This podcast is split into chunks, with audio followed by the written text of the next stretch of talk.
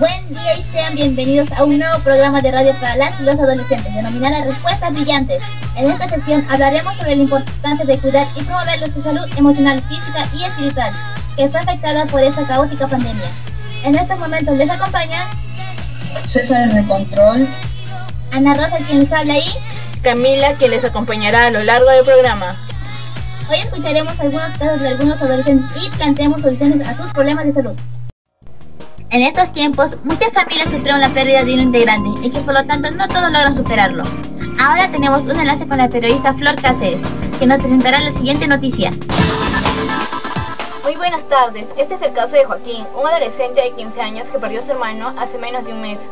Ellos eran muy unidos, sucedió en el departamento de Arequipa, en Yanaguara. Ahora Joaquín solo quiere estar encerrado en su cuarto y actúa de manera rebelde cuando tratan de ayudarlos. Sus padres están muy preocupados y desconsolados, pues ya no cumple con sus deberes de la escuela y no está alimentándose bien. Temen que su salud empeore. Este caso, por lo visto, es un tema muy delicado. En estos momentos tenemos que presentar para Adolfo para que nos hable al respecto. Todos en nuestra vida pasamos por momentos de duelo. ¿Qué es lo que tenemos que hacer en estos casos? Primero, las lágrimas. Un duelo genera lágrimas porque un duelo es una pérdida y una pérdida nos arranca algo que nos duele y por lo tanto se vale llorar. Estas lágrimas tienen que ir haciendo su trabajo y tienen que ir sanando esas heridas, pero tampoco va a durar siempre llorando. Tienes que ir a poner de los medios para salir adelante de este dolor. Segundo, red de apoyo. Cuando uno está en un duelo necesita de los demás. Una red de apoyo es aquellas personas con las cuales yo me siento acogido, aquellas personas a las cuales les intereso y por lo tanto van a estar ahí para mí.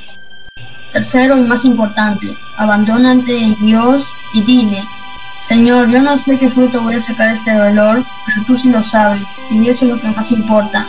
Yo hoy me abandono en ti, muéstrame Señor, ¿qué debo hacer con este dolor que me quema y que no me ayuda a seguir caminando? Hay pérdidas cuyo dolor jamás desaparecerán, pero tú si sigues estos tres pasos, estas pérdidas van a ir encontrando su lugar en tu vida, se pueden salir adelante de ti, depende porque Dios está contigo. Muchas gracias. Ahora pasaremos con mi compañera Camila. Buenas, buenas. Ahora estamos en el bloque de salud física, donde le presentaremos el caso de Nicole. Hola, soy Nicole. Yo solía manejar bicicleta todas las mañanas, cerca de la avenida principal, ya que sufro de asma. Todo iba bien, aunque con el paso del tiempo noté que me cansaba rápido.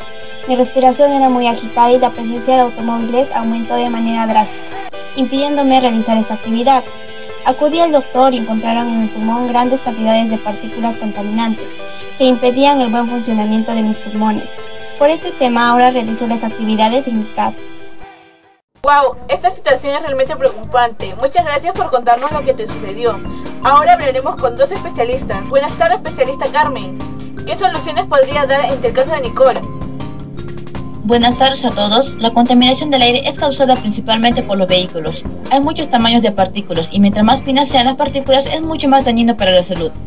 Estas partículas también provienen de la industrialización, del comercio, la construcción y el mal manejo de la basura. Las principales soluciones de esta problemática son plantar árboles, no arrojar basura en la calle, comprar productos biodegradables y consumir productos orgánicos. Muchas gracias. Ahora damos paso al especialista Roberto. ¿Usted qué opina sobre este caso y qué soluciones plantearía? Buenas tardes a todos. En Lima la presencia de diferentes gases contaminantes es abundante. El que más perjudica y el más preocupante es el material particulado. Existen diferentes tipos de transporte que funcionan a base de gas natural. Además, se están construyendo la línea 2 del tren eléctrico, el cual beneficiará mucho a la calidad del aire en Lima. Según estudios, el 60% de la contaminación del aire viene del parque automotor. Por, por ello, tratemos de usar bicicletas y el transporte público masivo. Muchas gracias. Muchas gracias, señores especialistas. Estas soluciones trataremos de aplicarlos en nuestra vida diaria. A continuación les acompañará mi compañero César. Muy buenas tardes, queridos oyentes. En unos segundos recibiremos una llamada. Hola, ¿qué tal? Hola, me llamo Juana, vivo en el departamento de Lima y estudio en la Universidad de San Marcos. Cuéntanos, ¿qué te causa el estrés? Lo que me causaba estrés era la preparación universitaria, ya que me quedaba estudiando hasta muy tarde. ¿Cómo lo hacías para no quedarte dormida? Consumía demasiada cafeína. ¿Qué consecuencias trajo el no poder dormir? Al diario tenía problemas de temperamento y, y cambios de humor. El día que llegó mi examen lo aprobé. Mi mamá me veía muy mal y decidió llevarme al psicólogo. Lo que me cuenta parece ser un grave problema que la mayoría de adolescentes está pasando, sobre todo en estos tiempos de pandemia. A continuación te invitamos a escuchar esta canción. Me parece notar que está muy frustrado. Sigue los siguientes tips que te voy a dar. Vamos a ayudarte a lidiar con tu estrés por el bienestar de tu salud. Puedes cantar, bailar o hablar con amigos. Podrías también charlar con un familiar. Es muy divertido así de fácil como ves. Quizás hay personas que sola no podrán. Si este es tu caso, no te tendrás que preocupar. Ahora mismo te diré qué hacer. Pide ayuda a un médico o mejor a un psicólogo. Él te escuchará y consejos te dará. Esto es todo que no es suficiente. Me tengo que ir, pero voy a continuar. Aunque no presentes señales de mejorar, lo importante es que no te rendirás. Prueba salir, a caminar o hacer ejercicio. Comer saludable te servirá. También lo suficiente es muy importante. Pasar el tiempo con tu mascota es algo opcional. Organiza tu tiempo, crea una rutina nueva y de metas por cumplir. Puedes leer, dibujar, hacer lo que más te gusta. Eso todavía no es el final. Ahora le dejaremos algunas frases para que reflexionen.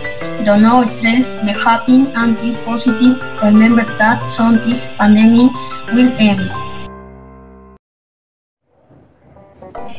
Es hora de preservar el bienestar de nuestra salud en diferentes aspectos. Y recuerda que alcanzar el bienestar y la salud es para todos y todas. Muchas gracias por su tiempo y hasta un próximo programa.